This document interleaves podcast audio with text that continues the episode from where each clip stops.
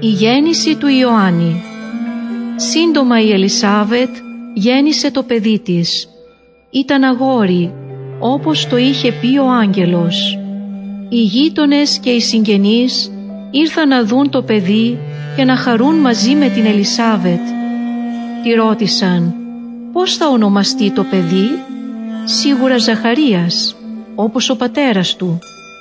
Η Ελισάβετ όμως απάντησε «Όχι, θα ονομαστεί Ιωάννης».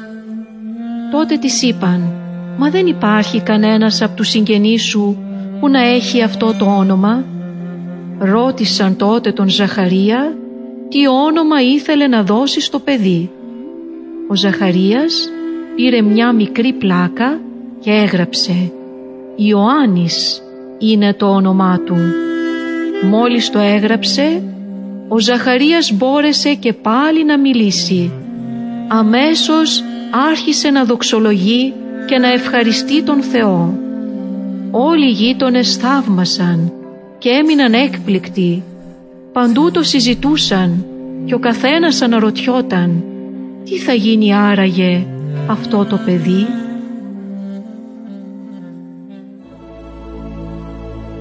Η γέννηση του Ιησού Εκείνες τις μέρες ο Ρωμαίος Αυτοκράτορας Κέσαρας Αύγουστος διέταξε «Όλοι οι άνθρωποι στην αυτοκρατορία μου πρέπει να απογραφούν. Τα ονόματά τους πρέπει να γραφτούν σε καταλόγους για την φορολογία. Καθένας πρέπει για τον λόγο αυτό να πάει στην πόλη από όπου κατάγεται. Έτσι και ο Ιωσήφ έπρεπε να πάει να δηλώσει το όνομά του στην πόλη του Δαβίδ, τη Βιθλέμ, επειδή η καταγωγή του ήταν από την οικογένεια του βασιλιά Δαβίδ. Ξεκίνησε λοιπόν από την Αζαρέτ μαζί με τη Μαρία για το μακρινό ταξίδι τους.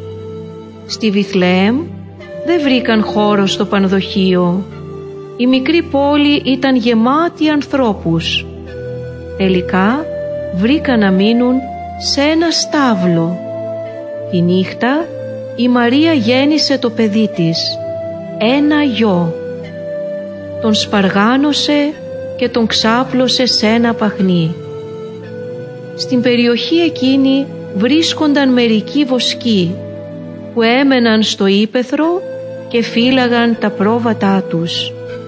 Ξαφνικά έλαμψε γύρω τους φως και τους παρουσιάστηκε ένας άγγελος. Οι βοσκοί τρόμαξαν. Ο άγγελος όμως τους είπε «Μην τρομάζετε, σας φέρνω ένα χαρμόσυνο μήνυμα. Ο Θεός σας έστειλε τον σωτήρα που σας είχε υποσχεθεί και αυτός είναι ο Χριστός, ο Κύριος. Σήμερα γεννήθηκε στη Βιθλεέμ και τούτο είναι το σημάδι για να τον αναγνωρίσετε. Θα βρείτε ένα βρέφος παργανωμένο και ξαπλωμένο μέσα σε ένα παχνί.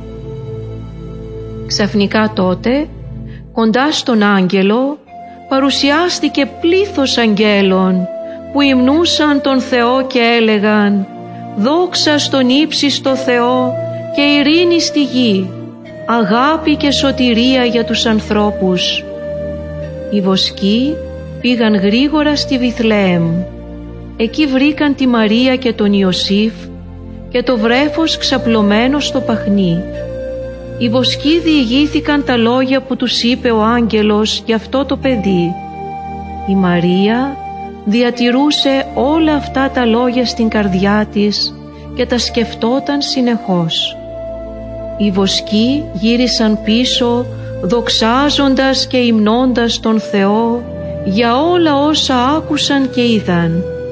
Η Μαρία και ο Ιωσήφ έδωσαν στο παιδί το όνομα Ιησούς, όπως τους το είχε πει ο άγγελος. Η Σοφή Μάγη Όταν γεννήθηκε ο Ιησούς στη Βιθλεέμ, έφτασαν στα Ιεροσόλυμα κάποιοι σοφοί μάγοι από την Ανατολή. Πήγαν στο παλάτι του βασιλιά Ηρώδη και ρώτησαν «Πού είναι ο νεογέννητος βασιλιάς» είδαμε να ανατέλει το άστρο του και ήρθαμε να τον προσκυνήσουμε. Όταν το άκουσε αυτό ο Ηρώδης, ταράχτηκε πολύ, γιατί αυτός ήταν ο βασιλιάς. Φώναξε λοιπόν κοντά του όλους τους σοφούς άνδρες που γνώριζαν καλά τις Άγιες Γραφές.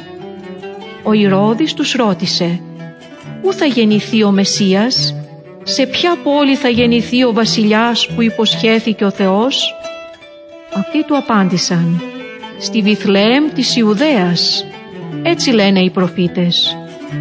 Ο Ηρώδης κάλεσε κρυφά τους μάγους κοντά του. Ήθελε να μάθει πότε ακριβώς φάνηκε το άστρο για πρώτη φορά. Έπειτα τους έστειλε στη Βιθλεέμ και τους είπε «Ειδοποιήστε με όταν θα βρείτε το παιδί για να έρθω κι εγώ να το προσκυνήσω». Οι μάγοι ακολούθησαν το αστέρι και αυτό τους οδήγησε στη Βιθλεέμ. Ήρθε και στάθηκε πάνω από τον στάβλο, εκεί όπου γεννήθηκε ο Ιησούς. Οι μάγοι μπήκαν μέσα και βρήκαν το παιδί με τη Μαρία τη μητέρα του. Έπεσαν στη γη και το προσκύνησαν. Ύστερα του πρόσφεραν πολύτιμα δώρα, χρυσάφι, λιβάνι και σμύρνα. Μετά έφυγαν για την πατρίδα τους από άλλο δρόμο, γιατί ο Θεός τους πρόσταξε στο όνειρό τους να μην ξαναγυρίσουν στον Ηρώδη. Σιμεών και Άννα Όταν ο Ιησούς έγινε σαράντα ημερών, η Μαρία και ο Ιωσήφ τον έφεραν στα Ιεροσόλυμα στο ναό. Ήθελαν να ευχαριστήσουν τον Θεό για το παιδί. Αυτό θα έπρεπε να είναι αφιερωμένο στον Θεό. Στο ναό υπήρχε ένας ηλικιωμένος άνδρας. Τον έλεγαν Σιμεών. Ο Θεός του είχε υποσχεθεί «Δεν θα πεθάνεις, προτού να δεις με τα μάτια σου τον Μεσσία που σας υποσχέθηκα». Όταν η Μαρία και ο Ιωσήφ ήρθαν με το παιδί, ο Σιμεών το πήρε στην αγκαλιά του και είπε «Τώρα Κύριε μπορώ να πεθάνω ειρηνικά γιατί πραγματοποίησες την υπόσχεσή σου. Το είδα με τα ίδια μου τα μάτια. Έστειλες τον σωτήρα για όλους τους ανθρώπους. Στο ναό ήταν επίσης μια γυναίκα που προφήτευε. Την έλεγαν Άννα. Ήταν ηλικιωμένη και ζούσε μόνο για τον Θεό. Όταν είδε τον Ιησού, δόξασε και ευχαρίστησε τον Θεό λέγοντας αυτό το παιδί θα σώσει όλους τους ανθρώπους. Η φυγή στην Αίγυπτο Ο βασιλιάς Ηρώδης δεν ξέχασε αυτά που του είχαν πει οι μάγοι για τον βασιλιά που γεννήθηκε στη Βιθλέμ. Δεν ήθελε κανένα άλλο βασιλιά στη χώρα του. Γι' αυτό όταν είδε πως οι μάγοι δεν γύρισαν αποφάσισε να στείλει στρατιώτες να σκοτώσουν το παιδί. Τότε ο Θεός έστειλε στον Ιωσήφ έναν άγγελο που παρουσιάστηκε στο όνειρό του και του είπε «Σήκω αμέσως, πάρε το παιδί και τη μητέρα του και φύγε στην Αίγυπτο, γιατί ο Ηρώδης θέλει να σκοτώσει το παιδί». Ο Ιωσήφ σηκώθηκε αμέσως, πήρε το παιδί και τη μητέρα του και μέσα στη νύχτα έφυγαν για την Αίγυπτο. Εκεί έμειναν ώσπου πέθανε ο Ηρώδης. Τότε πάλι ένας άγγελος εμφανίστηκε στον Ιωσήφ σε όνειρο και του είπε «Σήκω, πάρε το παιδί και τη μητέρα του και γύρισε στη χώρα του Ισραήλ, γιατί πέθαναν όσοι ήθελαν να θανατώσουν το παιδί». Έτσι ο Ιωσήφ και η Μαρία με τον Ιησού επέστρεψαν στη χώρα τους. Ήρθαν και έμειναν στην πόλη Ναζαρέτ. Εκεί μεγάλωσε ο Ιησούς. Ο Ιησούς έρχεται στο ναό. Κάθε χρόνο, στη γιορτή του Πάσχα, ο Ιωσήφ και η Μαρία πήγαιναν στα Ιεροσόλυμα. Η γιορτή αυτή θύμιζε στον Ισραηλιτικό λαό την απελευθέρωση των προγόνων τους από τη δουλεία στην Αίγυπτο. Όταν ο Ιησούς έγινε 12 χρονών, πήγε για πρώτη φορά στα Ιεροσόλυμα μαζί με τους γονείς του για τη γιορτή του Πάσχα. Από τη Ναζαρέτ ήρθαν στα Ιεροσόλυμα και πολύ γνωστοί και συγγενείς του Ιωσήφ και της Μαρίας. Όταν τελείωσε η γιορτή και όλοι γύριζαν πίσω, ο Ιησούς έμεινε στην Ιερουσαλήμ.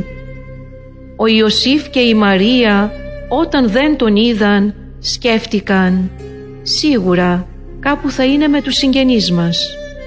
Το βράδυ άρχισαν να τον γυρεύουν παντού.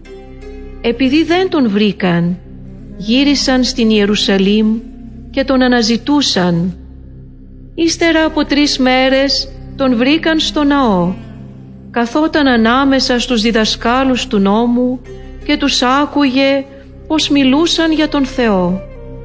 Τους έκανε ερωτήσεις και όταν εκείνοι τον ρωτούσαν, τους απαντούσε. Όλοι όσοι τον άκουγαν έμεναν έκπληκτοι με την νοημοσύνη και τις απαντήσεις του. Μόλις τον είδε η μητέρα του, έτρεξε κοντά του και του είπε «Παιδί μου, γιατί μας το έκανες αυτό, ο πατέρας σου και εγώ σε αναζητούσαμε με πολλή αγωνία». Ο Ιησούς τους απάντησε «Γιατί με αναζητούσατε, δεν ξέρατε ότι πρέπει να βρίσκομαι στο σπίτι του πατέρα μου». Εκείνοι όμως δεν κατάλαβαν τα λόγια που τους είπε. Ο Ιησούς γύρισε μαζί τους στη Ναζαρέτ και ζούσε κοντά τους με υπακοή. Η μητέρα του όμως διατηρούσε μέσα στην καρδιά της όλα αυτά τα λόγια που της είπε ο Ιησούς στο ναό. Ο Ιησούς μεγάλωνε και προχωρούσε όλο και περισσότερο στη σοφία και στη χάρη που είχε από τον Θεό.